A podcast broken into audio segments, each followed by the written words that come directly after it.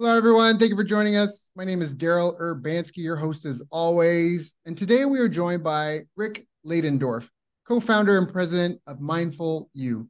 Mindful U offers mindfulness courses for professionals in the private country club industry. Their courses focus on becoming authentic leaders, reducing stress, and experiencing greater joy at work. Rick has over 35 years of practical experience consulting with private golf clubs and small businesses.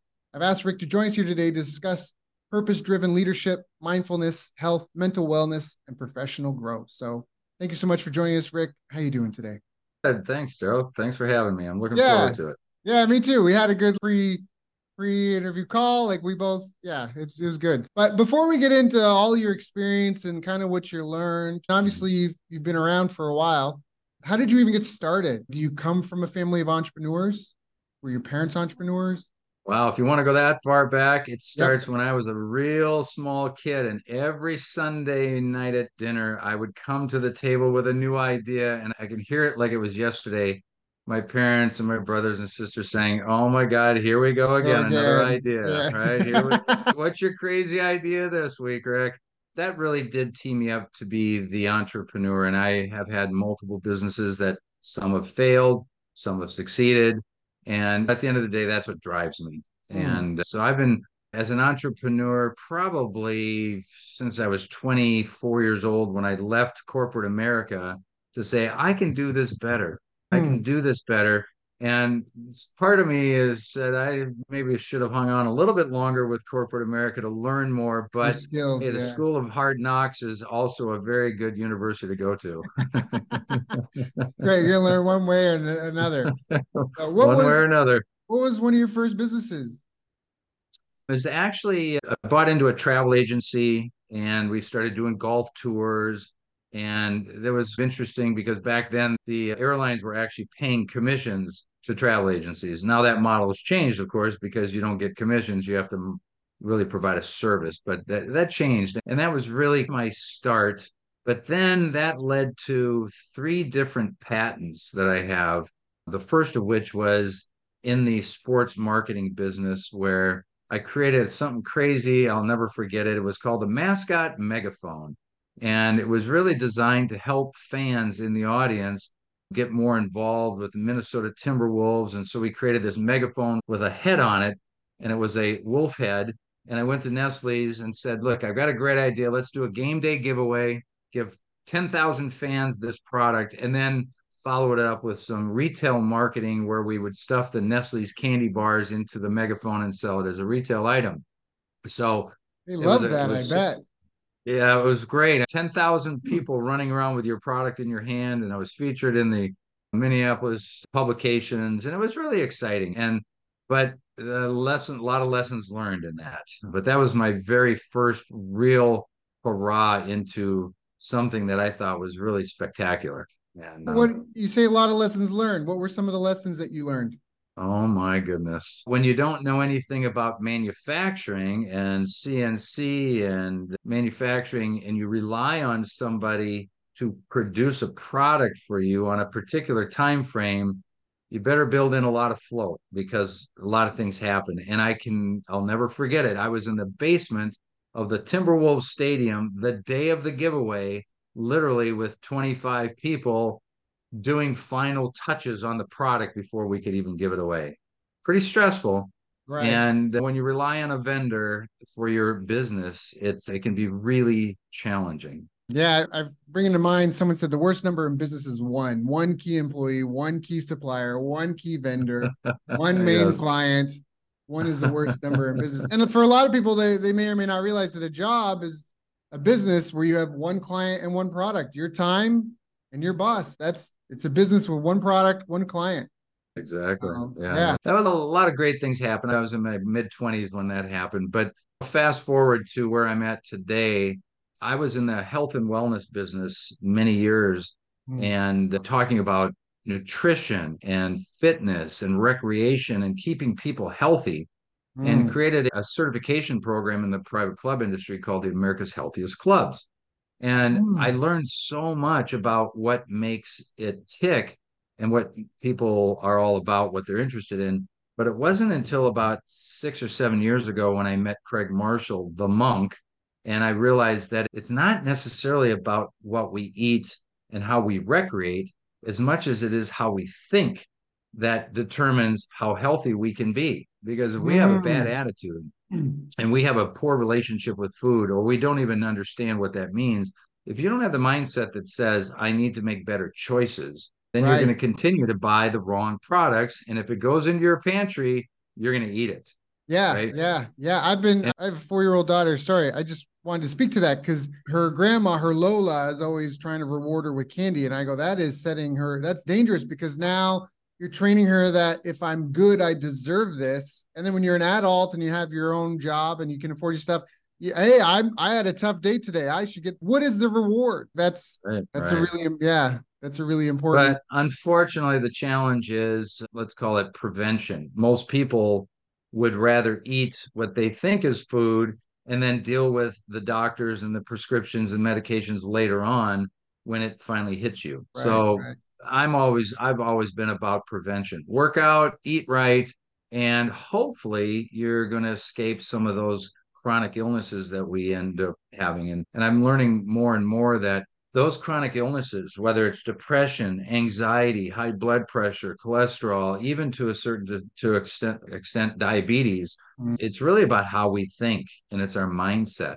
So if we make better choices, and that starts with how we think, then I think at the end of the day, you're going to find more people will live a better life if they understood that. But unfortunately, we're as a society, when you look at how many people are obese or even morbidly obese, it's unfortunate. Most people don't even know what food is. Right. Think that a Taco Bell or a Yep. McDonald's is mm. food. It's not. Not food. Yeah, know? 100%. This is really hitting on a vein that I'm passionate about.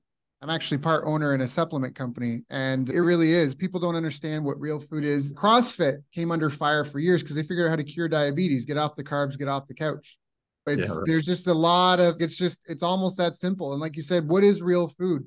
In the jungle, not everything kills you and eats you. Some things just try to attach onto you and feed off of you as long as possible. And I have this chart that I really love that I send to people sometimes that you can find on Our World in Data. And they actually updated it to make it seem like what I mean is there's a chart called life expectancy versus expenditure, how much, how long you can expect to live versus how much you're spending.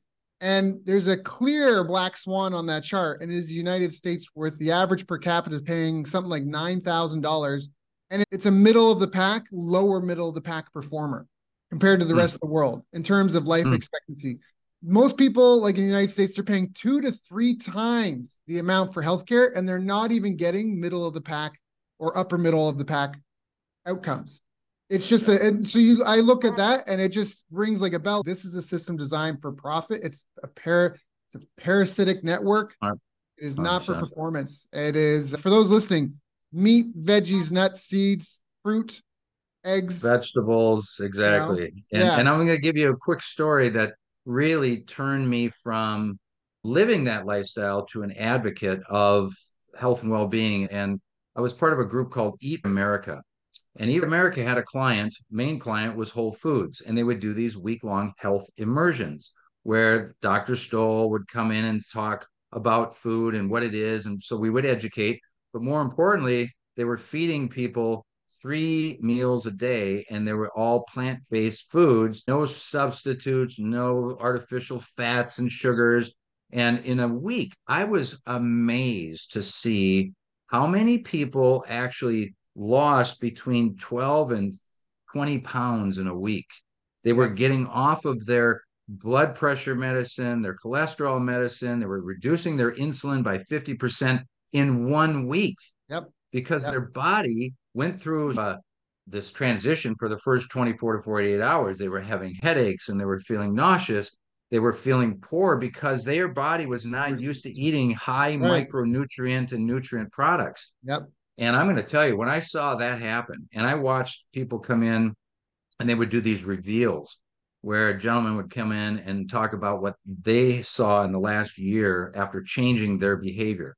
400 pound man losing 180 pounds and completely changing their life, all simply by eating the right foods. A hundred percent, a hundred percent. Because people don't understand it's a whole systemic issue where you know, you what you eat develops the bacteria in your gut to digest that. So when you have a food craving, it's actually little bacteria. Like we're not I'm not Daryl. This is going to get some, this is getting a little theological, but what is me? I'm Daryl, but what is me? My hair falls out. Is that still me? I cut off a fingernail. Is that fingernail still me?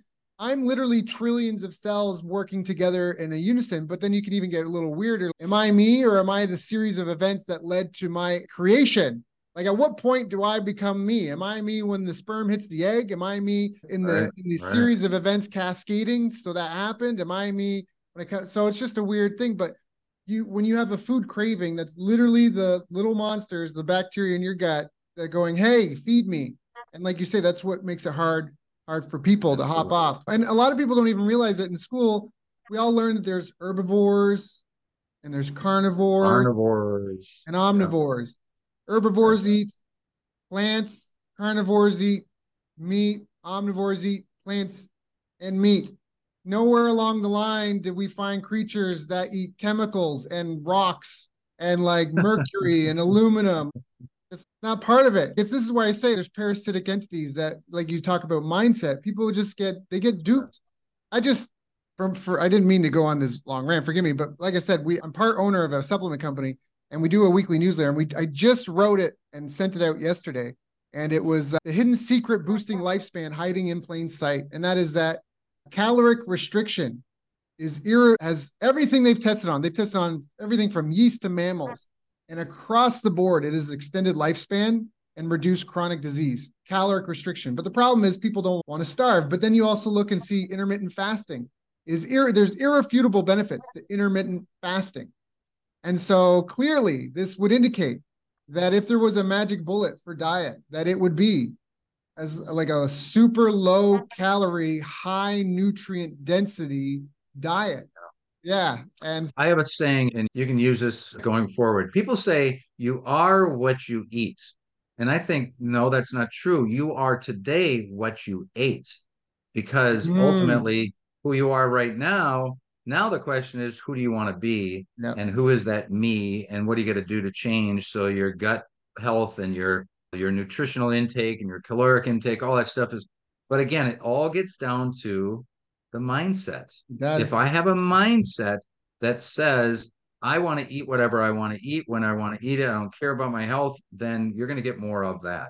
Right. if you have a mindset that says, I want to live to be 100 and I want to be enjoying. In fact, a friend of mine just said this the other day, and I thought it was really fantastic. He says, most people wait for the golden years, right? Yeah, We're yeah. going to retire and we're going to have the golden years. I'm going to tell you right now, being 65 years old, those golden years are not as great as you think they are. So you better enjoy what you've got when you're in the mm. 40s and your 50s because you can travel, you can do those things. But as people age, and we see this in the private club industry all the time, that you can be really wealthy, but if you have your if you don't have your health, yeah, you got nothing.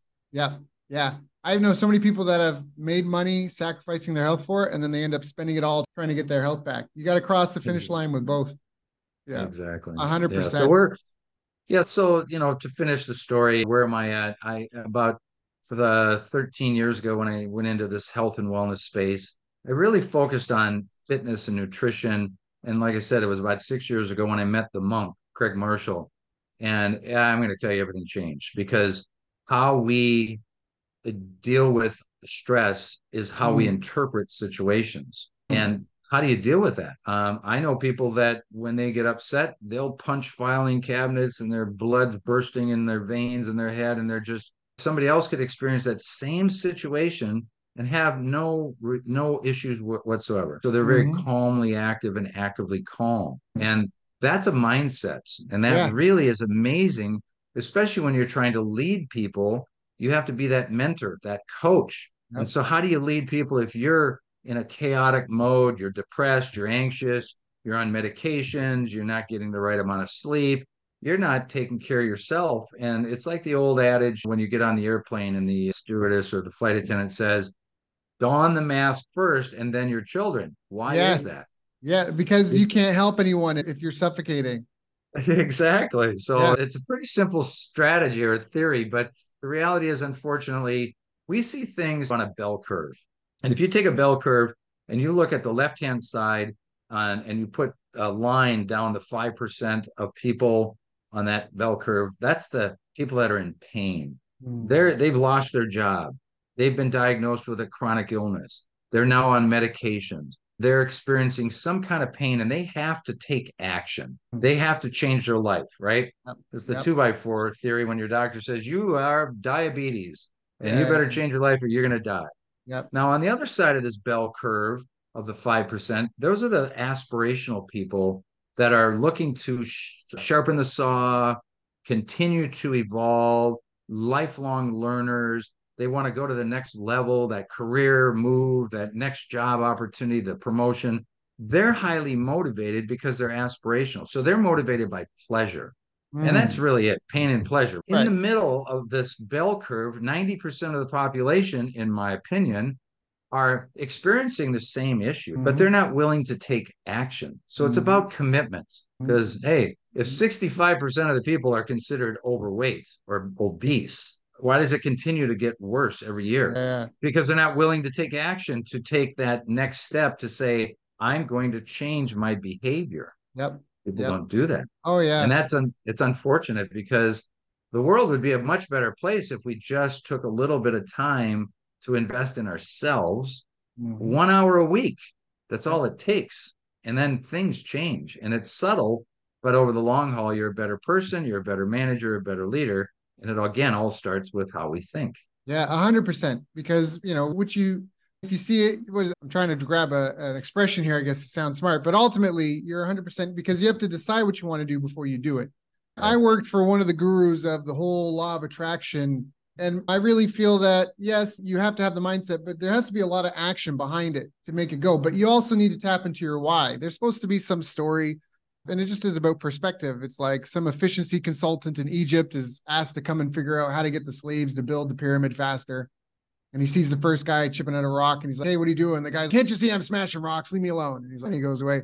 And then he goes asks the second guy and he's, Hey, what are you what are you doing here? And the guy's, Can't you see I'm busy? I didn't forget what else, but he's, Can't you see I'm busy building a pyramid? Leave me alone. And so it's one guy saw he was just the task in front of him smashing rocks. The other guy saw the project, right? That he was building the pyramid. And the still a little grumpy. And then he goes to this third guy who's just like glowing as he works. He's, like, Hey, what's going on? You are being so productive. What's happening? He's like, Hey, leave me alone. Can't you see I'm building a legacy?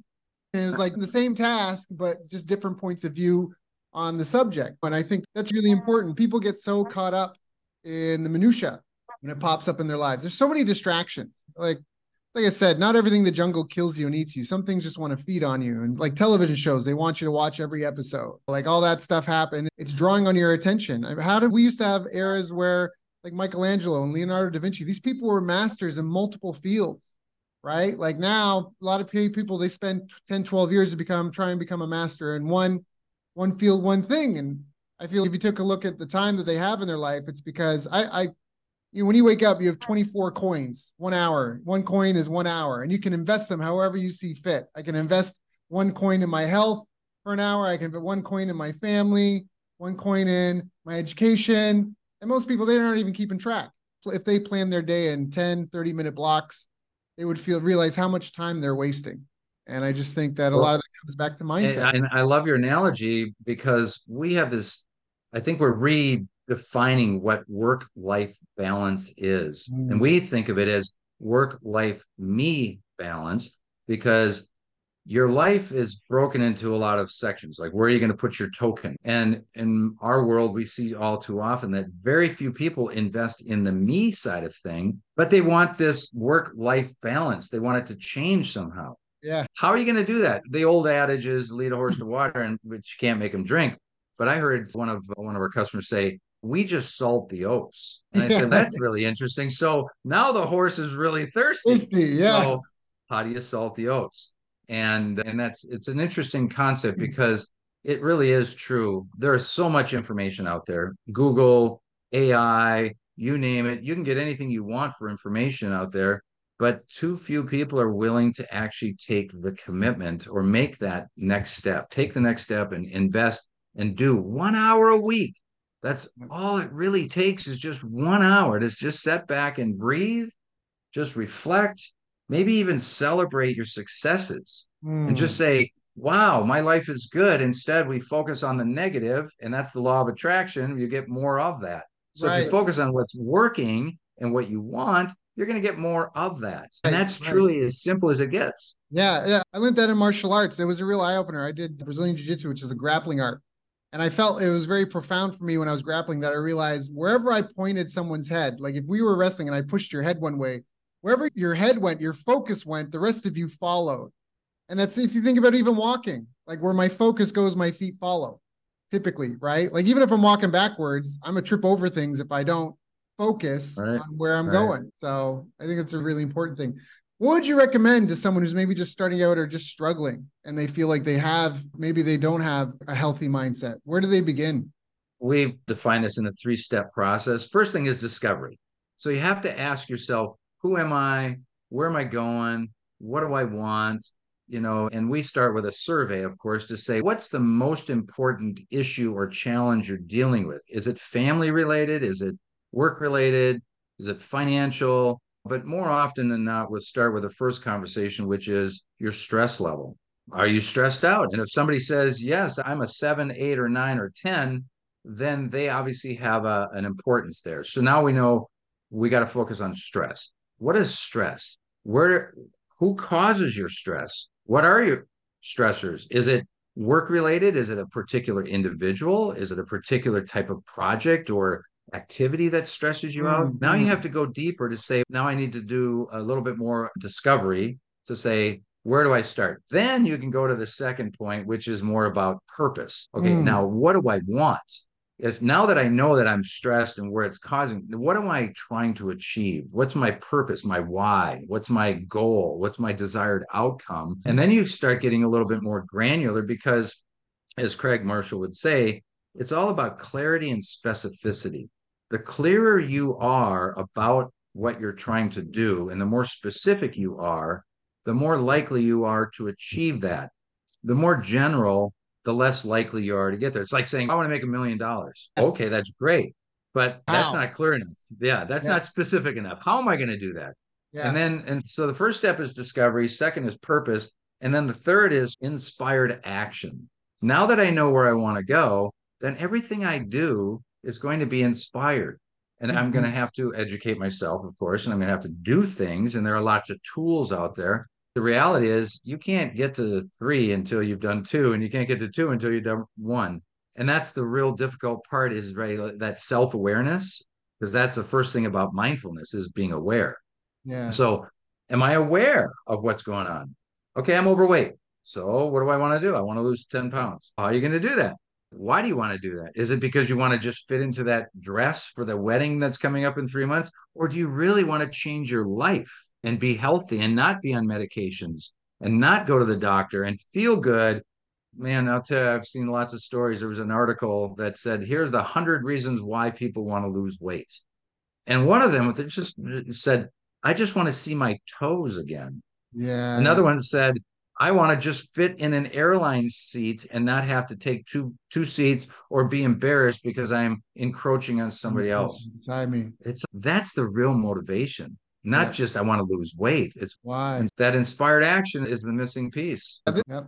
It fits in perfectly with the research that we've done. A lot of my listeners know that in 2020, I hired a bunch of people to help me go through all the academic literature to figure out what moves the needle for small and medium sized businesses. And we found eight critical success factors. And one of them was self efficacy, which we then dove into to go, what is self efficacy? What does that mean? And what is excellence in it? And it's demonstrating certain personality traits, leadership skills, and disciplines. And one of the disciplines are mental health disciplines, physical health disciplines, right? Time management disciplines. But leadership skills, when a lot of people are, oh, I train leadership. What is that? Sometimes it's very vague and amorphous. But exactly, we said leadership is about, it's not so much about having, at least in terms of business and our eight factors, your vision it really comes from your market intelligence and strategic planning but leadership comes from self-awareness it comes from self-awareness communication cooperation skills emotional intelligence understand yourself and other people and adaptability and that's a huge so exactly what you're talking about it's really important jim rohn's got this great quote if you have an idiot and you motivate them all you have now is a motivated idiot what they need is an education to turn them around and point them in the right direction and then they'll get there eventually as long as as long as they know where they're going and so that's right. almost like what you're saying. Like you got to have a destination. And the visual on that, that uh, it goes back to Stephen Covey and the Seven Habits. in his book, he talks about the difference between a manager and a leader. The manager is the guy that has the machetes and he's got the right equipment, and his job is to cut a beautiful path through the forest. And when that manager looks back, he's going to see a beautiful, perfectly flat road, and it's beautiful and it's landscaped and everything. It looks great. Mm. The hmm. leader is the one that finds the taller, tallest tree, climbs the tree, and says, "That way." Yeah. Because a manager might be doing a great job, job. operationally, but they're going yes. in the wrong direction. Yeah. They're wasting their time. Yes. So the leader's got to be the one that sees the vision. And a real leader is one that actually mentors and coaches others to become leaders and a true reflection of a leader is how many people have you led who have become leaders? Mm. That's a real interesting question. Yeah, that is an interesting question. Yeah, 100%. Yeah, people are, a dog is only ever going to be a dog meaning it's only ever going to do the handful of things that a dog can do. There's exceptions where we train a dog to juggle or whatever, hop on one leg, but ultimately most dogs are only going to be what a, what a dog does. But humans, we are phenomenal. We are knowledge creation machines. We are creative engines. I could decide today, Rick, I'm stopping this podcast. I'm going to go be a ballerina and I can go learn a whole new set of skills. I could just decide I'm going to invent a new tool. We are already cyborgs like we are not ta- we are talking with our physical god-given or universe given beings but we're not i've got this mechanical attachment here. It's not attached to me but it's allowing me to send my voice literally across the planet so you can achieve it. And we're recording it not with a chisel and a stone tablet but with electro like we humans are so phenomenal. And so exactly you say uh, so much of it is about your mindset. Like what do you want to go? Like, where do you want to go? If I gave you 10,000, an army of 10,000 robots, what would you have them do?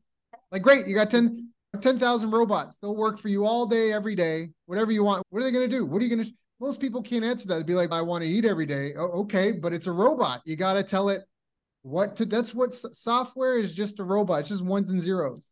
A lot of the stuff, the hardware obviously is more engineering and mechanics, electronics, all that but it's almost like our minds. Like our mind is the world's greatest computer. And if you don't have clear instructions, I saw this great video of a dad having his son write down how to make a peanut butter sandwich. And his son was like, put the peanut butter on the bread. And so he just took the bag of bread and the peanut butter and stacked them on top of each other. Right. And he's like, no, you got to open the peanut butter. You open up the peanut butter. Yeah. Now you got to scoop it out, put it on the bread. And he scooped it out and just put it on the plastic bag of the bread. And he's like, no, you got. And that's what we're talking about here when you say like your mindset, that clarity, and just sometimes That's silence right? Yeah. Silence is yeah. That's a great segue into where we're going. We we see trends before they they become trends and then we try to apply tools to help people. And one of the things that we're doing now is we have a program called the AIEIU AI being artificial intelligence where that meets emotional intelligence something mm. that's very challenging.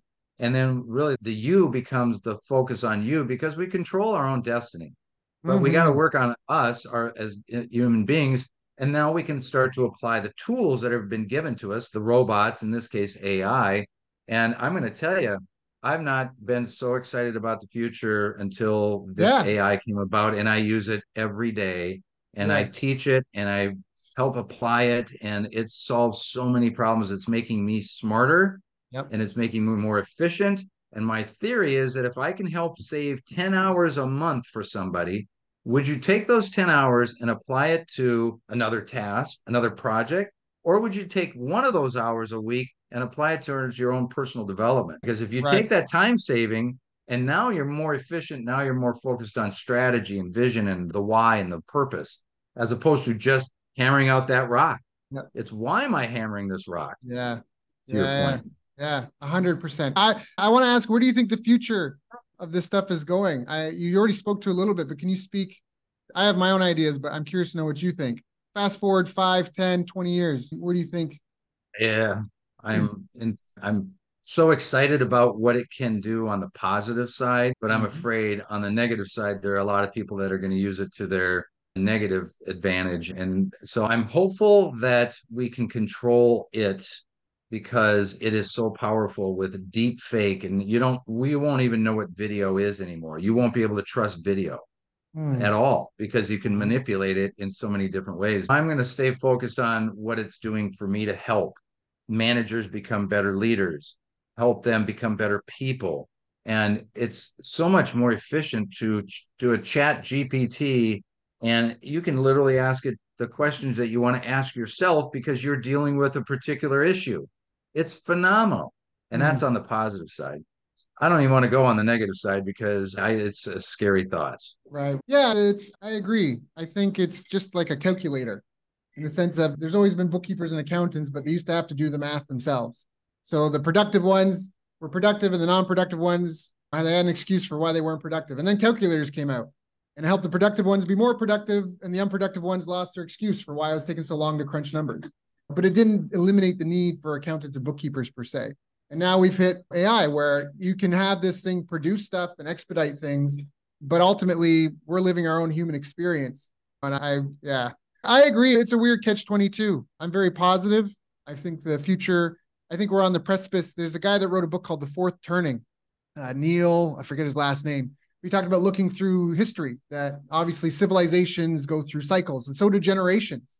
So if your parents smothered you when you grow up, you're like, I'm never going to smother my kids. But then your kids grow up and they go, My parents weren't there for me. They didn't watch my ball game. I'm going to be there for my kids. And so basically, there's four or six types of generations, and they all there's like the prophet, the artist, the hero, the silent generation, and then they all have a flavor. And long story short, every generation has these 20 year segments essentially. Every cycle is around 20 years, although he thinks they're extending.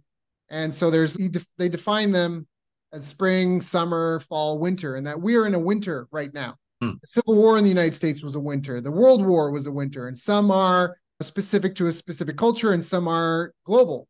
And that we are in a global winter right now, and that it's really you and me like our generations are the ones that'll determine the outcome because we're the ones that are we know our place in life we've we've got if you're 20 bless you but you're still figuring out what you want to do with your life who you are you're still on the path of self-discovery whereas for you and i and our generations you know we're a little more solid in our beliefs we've got resources behind us we've so we're not as much trying to figure out ourselves as we are trying to pave the way for the future and so it's on us, so to speak, to, pat, to pave this path in the future. And that every winter has two potential outcomes. One is a new golden era, a new golden age. And the other one is a little dystopian. Like you think of like the dark ages and medieval times. That was a winter that didn't end well.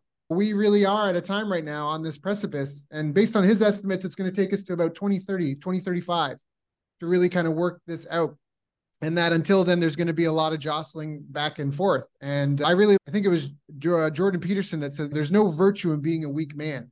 Virtue comes from having power and strength and ferocity but not using it recklessly. That's what makes you virtuous. If you're weak and unable to hurt or even protect someone there's no virtue in that. And i think it comes to these tools that we need to learn to use them so we can be more formidable do ourselves a better but also like you say these nefarious actors we have a defense mechanism. Like hey i know how to use a sword too so you can't just walk over and and hurt me with it. And so i think it's about leaning in on these technologies and and then having conversations like this about it because you can't ignore the weeds. You can't if you just know there's no weeds in my garden there's no weeds in my garden. You got to look identify them talk about mm-hmm. them talk about what to do about them and i think well, and i think and you can't just cut you just can't cut the weeds down you have to pull them up by the roots and that's what we really focus on is getting to the core Mindset yeah, exactly. And and you know what the real problem I think is it's too easy to just say I'm stressed out, I need some medication. Know, how about let's figure out what's stressing you out, change that behavior, and then you no longer have the stress and you don't yep. need the medication.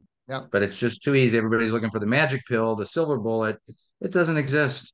Yeah. Yeah. It comes back to that self-awareness and listening to yourself and personal accountability. I don't know where that went.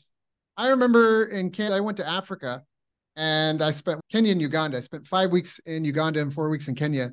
And before I went on this nine week trip, I remember there was like a one of those like leaning buses, like the thing like lean so you can get on. And somebody like tripped or something, and there was like a lawsuit around it. And then I went to Kenya where they had I forget what they're called now, but they're they didn't have buses. They just had like minivans and they had like coach buses that would go and take people around, but they didn't even stop like yeah, I I remember I was like, they're like, go. I'm like, go, it's the move. They're like, get off, go. I'm like, go. I'm jumping from a moving vehicle. And then I hear about this lawsuit that the kneeling bus didn't kneel enough for the person. And I'm like, where is this personal accountability in this world? Like people are so detached from mm. reality in certain respects that yeah. we need we need to pause and reflect. And I think that's one of the things that the pandemic, as a blessing in disguise, so to speak, it allowed people, a lot of people sit at home and go look at their lives and the demands on them. And and like you talk about mindset and that, like if you leave a building every day at 3 p.m. and you pass someone that makes you feel anxious or some sort of conflict, even when you're not there on a day at that time of day. I noticed this when I I got I was a kid and I got into boxing. I box class is always like 6 30 to 8 p.m. And then I was out with my friends and I felt really rowdy one night. I was like, ah, and I realized it's because this time of night I'm always boxing, I'm hitting pads. That's why I'm like, and then I realized that has a, a positive and a negative. You can do that to condition yourself positively, or it can be used against you negatively. And people got to sit home. Sorry, I know I'm on another soapbox, but I'm really enjoying this conversation. And you know, I think people had the time to pause and reflect. Silence is as much music as noise is. You need the yeah. pauses in order to hear the melody. And I think that's what you're saying about mindset, and that a lot of people are so detached. They're but the favorite, you know, what the favorite part of our classes from all of our students and what they say when we survey them. We're on a lot of master classes and leadership classes, and anywhere from 30 minutes to 60 minutes.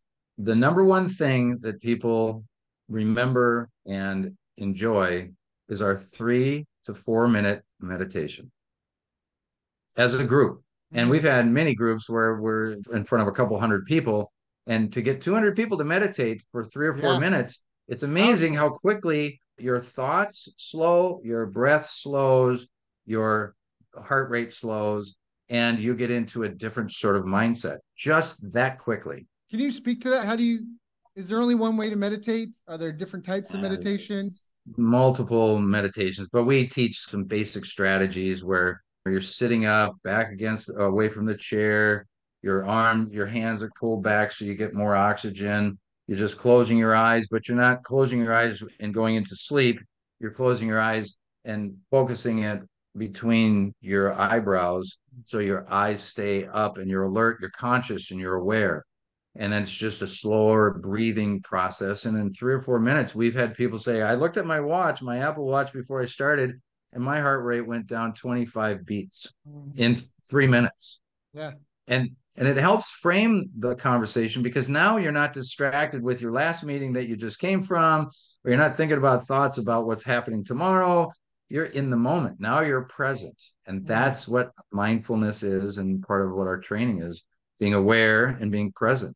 I think there's a lot of practical application for that. Also, there's a thing called like the 10,000 hours to mastery, but I, I heard sure. a different one and I like it better that it's not 10,000 hours, it's 10,000 iterations because we need to mm. do something, complete it, pause and reflect, and then move forward. And this is, I think, like you talk about mindfulness and the meditation, and that it's when do you pause and reflect and allow emptiness so you can see what is missing. Like you, if you never look, you can't see it. It's so hard. It's so hard to, when you're, that's why people have coaches because they're, when they're playing the game, it's hard to see what's happening a lot of times. So I think that's there's something called the 17 second rule. And I swear to you, if I gave this challenge to any one of your listeners, you would probably find very few that could actually do this. And that is think about one thought for 17 seconds, and a more deepening and corroborative thought will happen. So we're very broad thinkers. We think about a lot of things.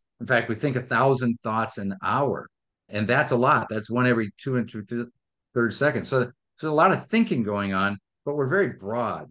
But if you start to try to get deeper, that's when the true genius comes out. But I guarantee you that you couldn't do this. Close your eyes, think about one thought, and I guarantee you can't get past five seconds without having some weird, strange thought come into your head about whatever. It could have been when you were boxing, when you were six years old. It could be you know what you got to eat for lunch today. It, it, who knows? Because we don't know where thoughts come from. It's like champagne bubbles. Yeah. they just come from someplace. The question is what do we do with that thought? Mm-hmm. And more importantly how can we stay focused on one thought? Try it sometime. It's amazing. You can't get past three or four seconds without having another thought even with meditation very difficult to really stay focused on focusing on your breath just your breath because there's all these thoughts that are coming in and out of your head.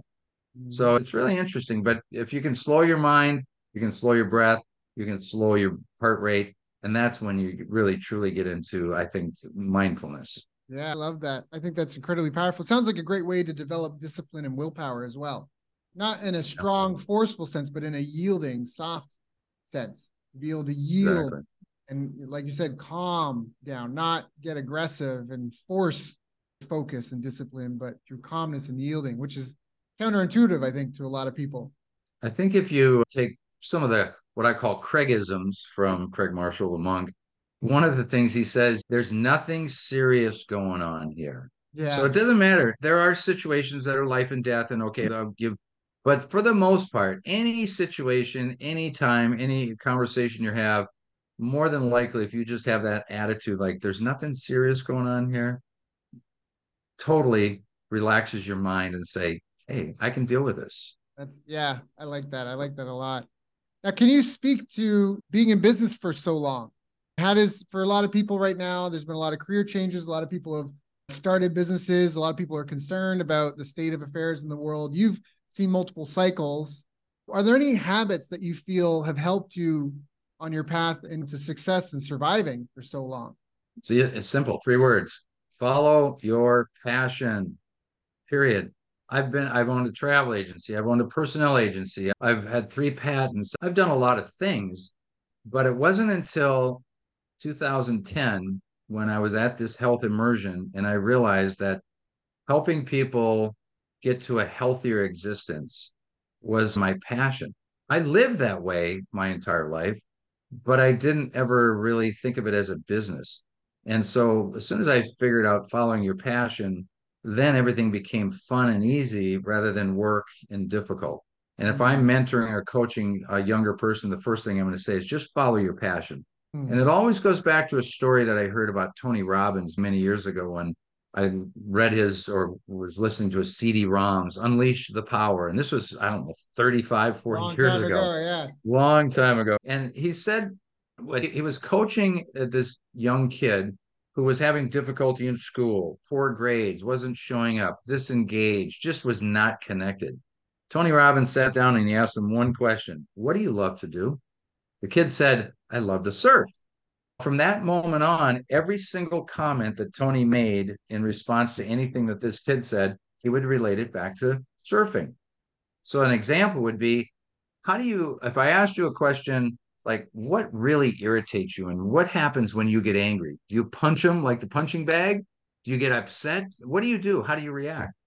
And that question is pretty obvious, but when you relate it to surfing in this case, it would be like, okay, Bob, when somebody steals your wave and they took that wave that you knew was yours and he cut in front of you, what do you do? You're angry. Do you wait for him to come out to the water on the board and you punch him in the throat? Do you get angry? What do you do? That's the real question. So it he related everything to surfing. Mm-hmm. And that kid went from non-engaged, disengaged, no poor grades to an A student. Why? Because he had something that he could relate to. He could really understand that this makes sense. People just it's a disconnect. It's a big yeah, disconnect. disconnect, and it's a reframe. Again, it comes back to the mind and mindset. I don't, I don't know why, exactly. but you reminded me of the story of Alan Watts. He calls it the dream. He talks about if you imagine that every night when you went to sleep, you could dream a hundred years of life, and every night you go to sleep, you dream a hundred years, and you can dream. In the beginning, you would dream all these wonderful lives full of pleasure and fame and fortune, everything that you'd want but after a while, that would get boring. And so then you'd want to dream lives where there was adventure and danger and risk and challenge. And over time, you would dream riskier and riskier things because every night you're dreaming a full lifetime. You're going to wake up, you know, it's going to be all okay at the end. Then all of a sudden, mm. one day, it wouldn't be enough anymore because the risk and the danger is not really risky and danger because you know you're going to wake up and it's all going to be okay. So then one night you would go to sleep and go, Tonight, when I dream this hundred years of life, I don't want to know that I'm going to wake up and it's all going to be okay. And in the infinite oh. possibility of the world, you could, you know, the universe, sorry to say, sorry, in the infinite possibility of the universe, you could one of those nights go to sleep and dream the life that you're living today. And so again, these challenges and obstacles are not necessarily there to hurt you or to harm you or to prevent you from getting what you want. They're really there as lessons and something, an experience to have. And so again, but it, how do you approach it? It's I come from martial arts. A lot of it is we're training, conditioning ourselves to to overcome our reflexes. Because for a lot of people, if they get attacked, the reflex is to turtle and cover, but that doesn't serve your purpose. So you're conditioning your reflexes, again, to take the surfing analogy, to face the waves head on and to use that energy to your best advantage, as opposed to being, it's like an undertow. You can swim against the undertow and then fatigue and drown, or you can just go with it. When it's that, uh, it's a musical thing. You're supposed to sing and dance while the music is playing, right? Yeah. You actually make a living doing this. This sounds like fun to me. Yeah, just, it is fun. Yeah, it is. hanging out and talking to people, and just uh, and this is a great conversation. I'm sure you and I could do this all day long. Yeah, because yeah. it's about attitude. And the Carnegie Institute did a survey many years ago, and they really wanted to uh, understand success, and they realized that success is made up of three things: skills, knowledge, and attitude. Mm. attitude represents 85% yes. of your success. Yes. So when we talk about helping people in their careers and advancing to the next level, we want you to focus on not your pedigree and your previous jobs and all the tactical things that you did, but focus on your attitude and how you can help inspire others and lead. And mm-hmm. attitude is everything. And we hire for attitude. And there's a, a theory that many people hire slow, hire fast, fire slow. Right. That means you're hanging on to people you just can't change. And there's a story, you know, about on the bus. We want you on the bus, but if you're not really part of the culture and you're not part of the attitude that we have here, then get off at the next bus stop and we'll even help you get off and we'll yeah. help encourage you.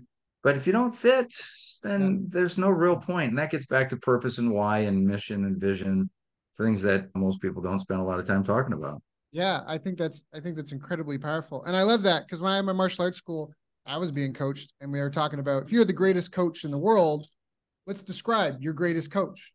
And while they'd be a world champion, okay, and then they'd be really good at the art, okay, and they would be patient, and they would be caring, and they would be understanding, and they would be able to relate to me from my point of view. And then, okay, what are these things that are coachable, trainable, and which ones those are not? And when you took when we took a look at the list, it was like you said, it was eighty percent was the attitude, the character, there's things that, and everything else, you can train someone to be knowledge and skill. I've trained with world champions that are terrible coaches. I've trained with world champions that are great coaches too, but it just, it doesn't make someone a great coach. That attitude part is so important. There's a story of two people walking in the desert separate and they're so dehydrated, they're so thirsty.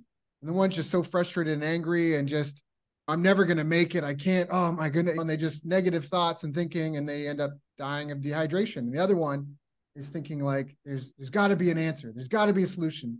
And then realizes all around him are cacti and that the cacti have water and just kicks one over and has all the water that they could want and hope for. Two people same desert same opportunities two opposite outcomes. So i think that's really powerful what you've been talking about. Yeah, yeah. rick if people want to get in touch if they want to check out your courses if they want to learn more if they've really enjoyed this if they think that they would benefit from helping alleviate stress learning how to become a stronger leader, working on their mindfulness, their time management, personal responsibility. How do they find out more? First of all, I want to say because you opened up your statement by saying we're in the private club industry, which is true. That's a niche market we're in, but we're expanding our message to the general population anywhere. So if you want to reach out, it's mindfulu.org, and that's mindful, the letter u.org. And my email address is rick at mindfulu.org. So we'd love to talk with you anytime. We do a lot of great coaching, mentoring. We build in artificial intelligence into this emotional intelligence quotient. And it's really exciting to and very rewarding. The one thing I can say is in all my 35 years of being in business, this by far is the most rewarding because every day we hear from some of our folks to say, You've changed my life. My wife has seen a difference. My relationships are better. My everything about my life is just so much better. I sleep better. And it's just connecting the dots between an issue, a problem, a challenge, and using mindfulness pro- approach to do that. That's hard for people to see. But when they finally reached it, they can look back and say, oh, I can easily say that this is what changed my life. And unfortunately, if we, if I could turn back the clock and do one thing, I would try to teach the kids more about mindfulness and mm-hmm. meditation and breathing. Because think about what this world would be like if we had less bullying and depression and anxiety and all of the things that are causing these healthy, these chronic illnesses. It really does start with our attitude. And unfortunately, we didn't learn this in school. Yeah, no, so true. We have to now unprogram ourselves and re educate ourselves for those who want to check out one of their workshops or some of their online programs, go check out mindfulu.org, M I N D F U L U.org. or you can email rick at mindfulu.org. Rick, this has been such a great conversation. I feel like you're my brother from another mother. Thank you for coming. I know you've got your own following, your own list, your own audience, your own programs. Thank you for coming and sharing with me and mine. So hopefully we can help everyone be better leaders. I look forward to it. It's been really a joy to be with you, Daryl. Appreciate your time.